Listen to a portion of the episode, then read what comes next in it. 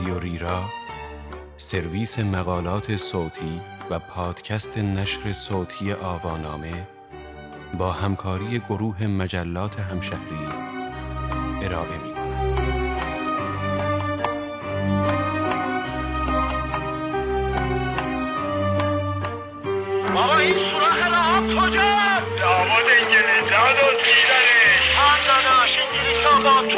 تانک و تیاره وارد تهرون شدن اون وقت برای اینکه به شما لطمه بزنن بیان سوراخ راه رو میدازن آخه این چه حرفیه؟ داداش نفوذ سیاست انگلیس و تو به من یاد نده. بازم انگلیس ها بازم شروع کردی خان بازم انگلیس ها بازم انگلیس ها کار کار انگلیس است. این عنوان یادداشتی است به قلم نازیلا نازمی. که در شماره 265 مجله همشهری دانستنی ها در تیر 1400 منتشر شده است. من ایمان رئیسی هستم. روایت عدم موفقیت مشروط خواهی در ایران در جریان نهضت مشروط خواهی مردم علیه استبداد مطلقه اگرچه محرک اصلیشان انگیزه های دینی و اطاعت از رهبران مذهبی بود، اما امیدوار بودند تا در پرتو یک نظام نوین، اوضاع اجتماعی و اقتصادی کشور نیز به نفع آنها بهبود یابد. متاسفانه این خواسته به دلایل گوناگون برآورده نشد و به خصوص به دنبال فشارهای خارجی و بیکفایتی دولت مردانی که پس از فتح تهران اداره امور کشور را عهدهدار شدند، هرج و مرج سیاسی، فقر و حتی گرسنگی و قحطی و عدم امنیت اجتماعی و اقتصادی بیشتری متوجه جامعه شد. با وقوع جنگ جهانی اول و ورود گسترده قوای بیگانه به کشور و ناتوانی کامل دولت وقت در حفظ بیطرفی کشور، نابسامانی های سیاسی و اقتصادی موجود صد چندان شده و در این حین به حکام و قطاع الطریق بهترین فرصت را داد تا به تاراج آخرین دست مایه های مردم شهر و روستا بپردازند. در چنین شرایط بحرانی بود که مردم به این نتیجه رسیدند که گویا تمام این مصیبت‌ها معلول نهزتی است که خود ایجاد کردند.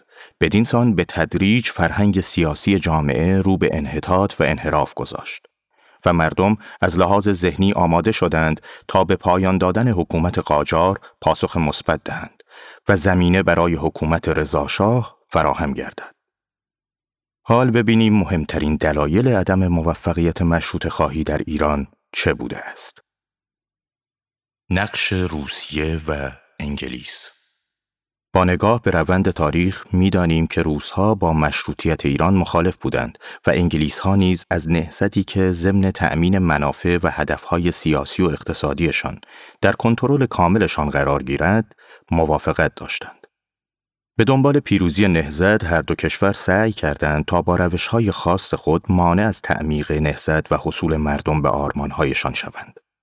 متن سند زیر نشان دهنده گوشه ای از نگرانی دولتها از پا گرفتن مشروطیت در دوره اول مجلس است. از سیسیل اسپرینگ رایس، وزیر مختار انگلیس در ایران، به سر ادوارد گری، وزیر خارجه انگلیس. در تاریخ 27 فوریه 1907 آقای محترم، با رعایت احترام، یادداشت جالبی که چرچیل منشی سفارت انگلیس در تهران درباره جلسات مجلس شورای ملی تهیه نموده است به زمینه تقدیم می دارد. به هر حال نباید پنداشته شود که این جنبش عمومی هرچند خوب سازمان یافته و تا کنون با موفقیت روبرو شده است، نشانه پایان فساد و خیانتکاری در کشور و نمودار رسوخ عزم پایداری و توانایی برای سازمان بخشی باشد. ولی آنچه که تاکنون آشکارا ثابت شده این است که یک جنبش ملی با ماهیت نیمه سیاسی و نیمه مذهبی وجود داشته و در حال گسترش است. مشتهدین بزرگ کربلا نیز اینک وارد صحنه گردیده و هیئت‌هایی از پایتخت به ولایات فرستاده شده تا اصول آزادی را تبلیغ و اشاعه دهند. وطن پرستی از نوع خاص ایرانی همواره خصلت پیروان مذهب شیعه بوده است. شاه فعلی مقام مذهبی ندارد و به عقیده رهبران مذهبی دارای حق اساسی برای وفاداری ایرانیان نیست. چه آنها معتقدند فرمانروای حقیقی آنها پادشاه زنده نیست بلکه امام دوازدهم صاحب زمان است که اگرچه به چشم دیده نمی شود حاضر و ناظر است و روزی ظاهر خواهد شد. از این رو معتقدین مذهب شیعه تابع خلیفه نیستند بلکه دارای عقیده‌ای بس انقلابی هستند. هرچند انگلیسی ها ابتدا خود را با نهضت مشروطیت همراه کرده بودند اما در جریان سرکوبی مشروطه و مجلس توسط محمد علی شاه تلویحا از این اقدام حمایت کردند یا لاقل به مقابله جدی با آن بر نخواستند و تا توانستند به طور پنهانی به مقابله با روند طبیعی رشد نهضت پرداختند و بدین سان با ضربه زدن به نهضت موجبات عدم موفقیت آن و نارضایتی مردم را فراهم ساختند نقش روزها در این زمینه و توطعه هایشان برای جلوگیری از نهضت بسیار واضح و روشن است. آنها حتی پس از سقوط محمد علی شاه نیز آرام ننشستند و برای آنکه بتوانند در روند رشد مشروطه موانعی ایجاد کنند دست به کارهای مختلفی زدند.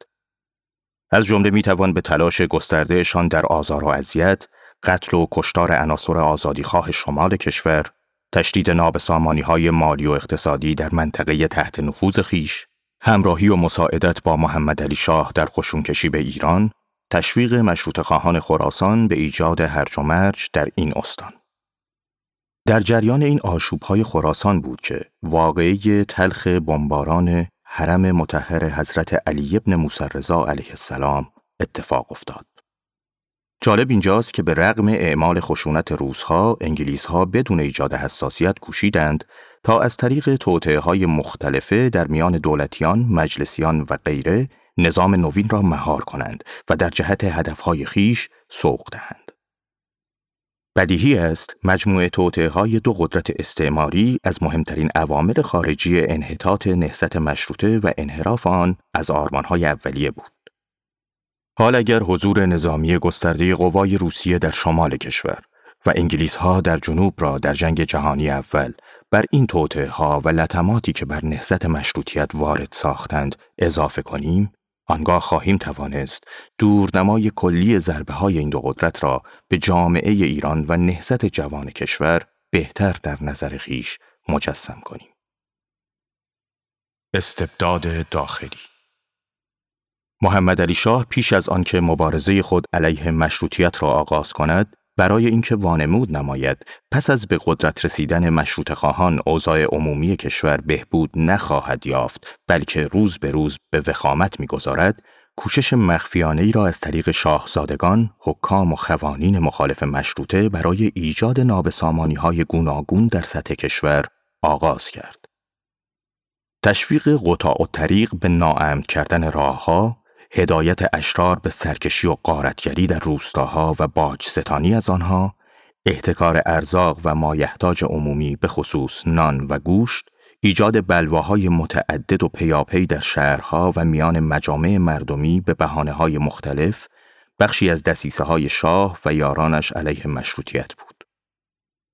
ضعف و ناتوانی نخستین کابینه ها و اعتماد و امید بسیار فراوان مردم به مجلس باعث شده بود که این ارگان عملاً به اصلی ترین پایگاه نهضت و اداره کشور و مرجع رسیدگی به تمام مسائل و ملجع همه مردم تبدیل شده بود. از این رو پس از سقوط استبداد مطلقه مردم انتظار حل سریع معضلات خیش را از مجلس داشتند. طبیعی است دخالت مجلسیان در تمامی مسائل کشور و ردخ و فتخ امور مختلف عملا نوعی از آشفتگی در مسائل اجرایی کشور را سبب می‌شد و زمینه را برای تشدید توطعه ها توسط جریان مستبدین داخلی فراهم می آورد.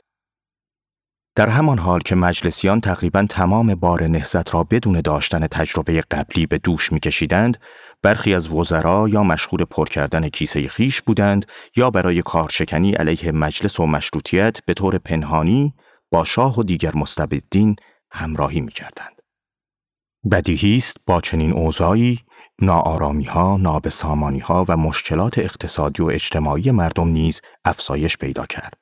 و این ناآرامی ها به آنجا رسید که مأمورین خفیه شاه نه تنها امنیت شهرها را به شدت مورد تهدید قرار دادند بلکه در تهران نیز شبها به تجاوزات مکرر به منازل مردم و غارت اموال آنها و گاه حتی نوامیسشان مبادرت می‌ورزیدند.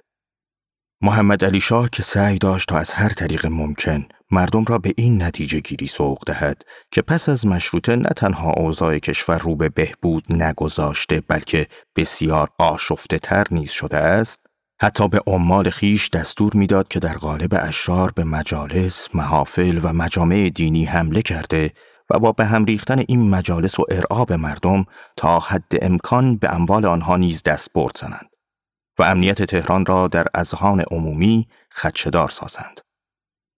به نظر می رسید که پس از سقوط تهران و خلع محمد علی شاه از قدرت، توطعه های استبداد داخلی نیز به پایان خواهد رسید.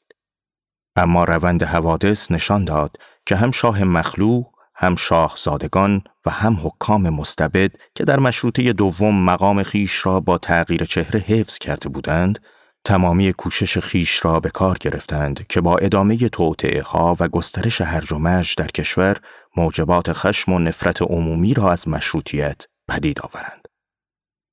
طبیعی است تمامی توطعه های عمال استبداد و طیف گسترده ضد انقلاب پس از خلع محمد علی شاه اثر بسیار بیشتری روی جامعه میگذاشت. چرا که از نظر مردم به ظاهر محمد علی شاه از کشور بیرون رفته و دولت مشروطه اداره امور مملکت را عهدهدار بود. با این حال ادامه یافتن توطعه ها در تمامی سالهای بعد سرانجام آخرین مقاومت ها و آخرین رشته های اعتماد به نهزت را قطع و در نهایت آنها را به بدبینی نسبت به مشروط سوق داد. با این حال فراموش نکنیم که توطعه های استبداد داخلی یکی از عوامل انحطاط و ناکامی مشروطیت بود و نه علت العلل آن. عدم وجود رهبری منسجم و پیگیر درست است که بار اصلی رهبری نهزت از همان آغاز به دوش علما بود که با برخورداری از همراهی تجار و روشنفکران مبارزه علیه استبداد را آغاز کردند. اما در مجموع میان آنها انسجامی شایسته وجود نداشت. علما در این حرکت صرف نظر از استثناها انگیزه های مذهبی داشتند و به خصوص بر آن بودند تا جایی که مقدور است قوانین شریعت را در قالب نظام مشروطه به مرحله اجرا درآورند. حال روشنفکران یا اساساً بر این باور نبودند و یا اینکه نسبت به این امر حساسیتی درخور و شایسته نشان نمی‌دادند. آنها در مجموع شیفته دموکراسی غربی بودند و خواستار نظامی بر همان سبک و سیاق فرنگ و بیگانه از دیانت. از طرف دیگر تجار نیز در مبارزه خیش علیه استبداد و کوشش در برقراری مشروطیت عمدتا تحت تأثیر منافع طبقاتی خودشان بودند. گذشته از جدایی فکری این سجریان، اختلافی که میان دو دسته از علمای مشروع خواه و مشروط طلب در گرفت، جپه علما را به نفع مخالفان مشروطه تضعیف کرد. با بروز نخستین اختلافها در ایران مراجع نجف فعالتر از پیش وارد صحنه شدند. و هرچند برای مدتی نقش تعیین کننده در کنترل حرکت و هدایت نهزت ایفا کردند اما این بزرگان از کشور دور بودند و طبعا نمی توانستند از نزدیک شاهد و ناظر غذایا باشند. اگر ترور آیت الله بهبهانی انزوای نهایی آیت الله تباتبایی و مهمتر از همه اینها مرگ نابهنگام آیت الله خراسانی در شرایطی که کشور بیش از هر زمان دیگری به رهبری قاطع نیاز داشت به این همه اضافه کنیم خواهیم دید که هیچگاه نهزت سرانجام نیز نتوانست از رهبر یا رهبرانی پیگیر با استمرار حیات بهرهمند باشد. و همین مسئله ضمن اینکه باعث ضربه پذیری نهزت شد عملا امکان تحقق آرمانهای آن را نیز از میان برداشت.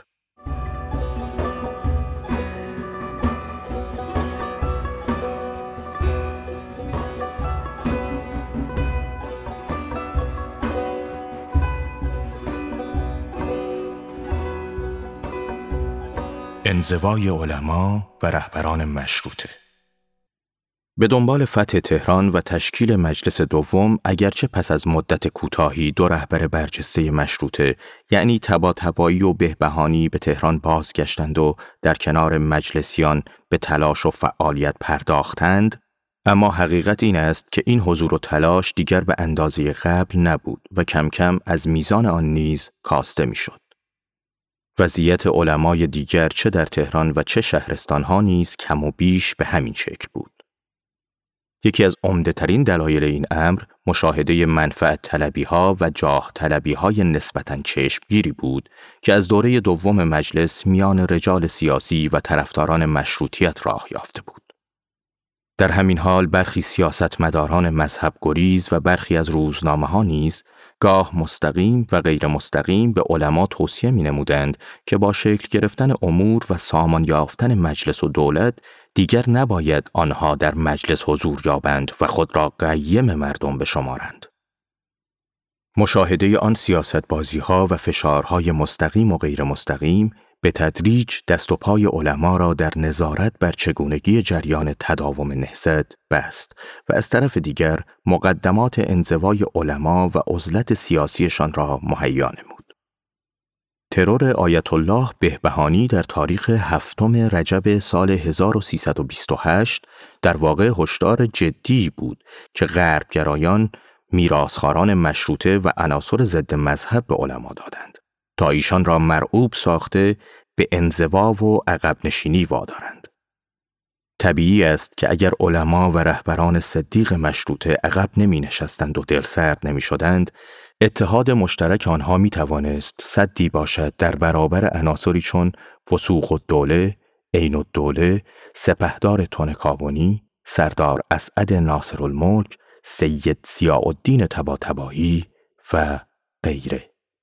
بازگشت مستبدین به قدرت از جمله عوامل بسیار مهمی که در کنار مجموعه ذکر شده در انحراف و انحطاط نهضت مشروطیت مؤثر افتاد، بازگشت مستبدین به قدرت و حتی ارتقایشان به سطوح بالای رهبری جامعه بود و این اتفاق در نهضت مشروطیت با سرعت و گستردگی خیره کننده و اعجاب آوری رخ داد. به واقع عامل اصلی هم برخی رهبران مشروطه بودند که گاه از سر دلسوزی و تعدادی از سر ساده اندیشی گول تغییر چهره ظاهری مستبدین را خوردند و بالاخره معدودی نیز متاسفانه تطمیع گردیدند. نتیجه قطعی آن دلسوزی و این ساده اندیشی ها نه تنها قربانی شدن مهمترین عناصر نهزت یعنی افرادی چون شیخ محمد خیابانی، کلونل محمد تقیخان پسیان، باغرخان و در نهایت مرحوم شهید مدرس بود بلکه باعث تباهی سریع اساس نهضت نیز شد.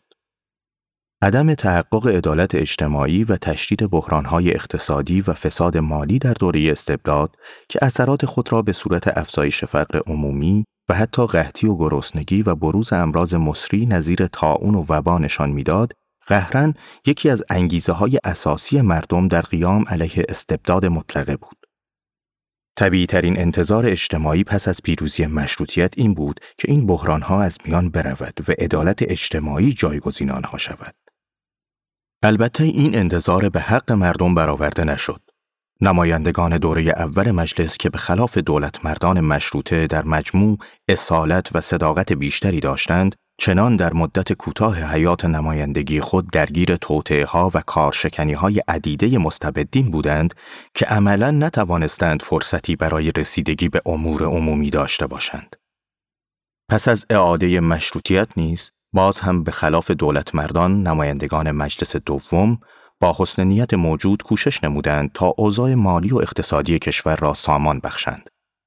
برای همین منظور بود که استخدام مستشار مالیه خارجی را مورد تصویب قرار دادند. اما این بار نیز انواع فشارهای داخلی توسط عمال استبداد، حجوم نظامی محمد علی شاه از طرف استراباد به ایران، کارشکنی های گسترده روس و انگلیس و بالاخره بروز دو دستگی میان نمایندگان مجلس مانع از کنترل اوضاع مالی و اقتصادی شد. در میان همه این نابسامانی ها وقوع جنگ جهانی اول نیز کشور را تحت تأثیر خیش قرار داد و زیانهای سیاسی، اقتصادی و اجتماعی فراوانی به مردم این سرزمین وارد ساخت. درست همزمان با بروز این جنگ احمد شاه نیز در 27 شعبان 1327 به سن قانونی رسید و در بحرانی ترین شرایط به تخت سلطنت جلوس کرد. شاه جوان قاجار که حقیقتا فاقد هر گونه درایت و کفایت اداره امور کشور بود، نه تنها پس از حصول به قدرت نتوانست مرهمی به دردهای کهنه مردم بگذارد، بلکه به دلیل تزلزل اراده و شخصیت و عدم وجود سیاستمداران دلسوز مردم را به فقر و فاقه بیشتر کشاند. هرچند معدود شخصیت های مردمی و متعصب اقداماتی برای استقلال کشور انجام دادند، اما با ورود نیروهای بیگانه و حتی اشغال پایتخت، آخرین مقاومت های مردمی و مشروط طلبان معتقد نیز در هم شکسته شد. در همین حال وقوع انقلاب روسیه در سال 1917 باعث تغییر موضع انگلیس و انجام اقداماتی جهت حفظ منافع خود در ایران شد. توسعه طلبی بولشویسم و گسترش کمونیسم در سطح جهانی به خصوص مشرق زمین و به ویژه آسیا آنها را این بار به سوی اتخاذ تدابیری بین المللی و منطقه‌ای سوق داد. اساس تدابیر مذکور عبارت بود از ایجاد کمربندی دفاعی در مجاورت مرزهای روسیه حداقل از ترکیه تا مرزهای هندوستان. آن هم به کمک حکومتهای نیرومند بومی و همراه انگلیس. اگر انگلیسی ها تا پیش از انقلاب روسیه سعی بر این داشتند تا مانع شکلگیری دولت مرکزی قدرتمندی در ایران شوند ولی پس از انقلاب مذکور سیاست مزبور را به ایجاد وحدت مرکزیت سیاسی تحت حکومت پادشاهی مقتدر قرار دادند تا به کمک او بتوانند اول منافع سیاسی و اقتصادی خیش را در کشور حفظ کنند و از افتادن ایران به دست کمونیست ها ممانعت به عمل آورند. دوم وانمود نمایند که ایران را تخلیه و اداره کشور را به دست خود مردم این سرزمین سپردند تا از این طریق از فشار افکار عمومی روی خیش بکاهند. سوم با تخلیه ایران از قوای خود فشار مالی وارده بر بودجه انگلستان را تقلیل دهند و چهارم با ایجاد سازمانهای نظامی، سیاسی و اداری در ایران و تنظیم تشکیلات کشوری و لشکری این مجموعه را که با سرمایه ایرانی تکوین می‌یابد و با همان سرمایه نیز تداوم حیات خواهد یافت به طور پنهانی تحت نظارت خود درآورد. به دنبال اعمال این طرحها بود که پس از یک مذاکرات پنهانی در 9 اوت 1919 یک توافقنامه میان ایران و انگلیس بسته شد. به دنبال این اقدامات بود که در تاریخ یکشنبه دوم اسفند 1299 نیروهای قزاق بدون برخورد به مقاومتی جدی و قابل توجه وارد تهران شدند و در روز سوم با غلبه کامل بر پایتخت کودتایی از پیش طراحی شده را تکمیل نمودند. کودتاچیان برای اینکه امکان هر گونه مقاومت احتمالی را نیز از بین ببرند بلافاصله مبادرت به دستگیری شخصیت‌های صاحب نفوذ اعم از مردمی و غیر مردمی کردند و تعداد زیادی از آنها را محبوس نمودند.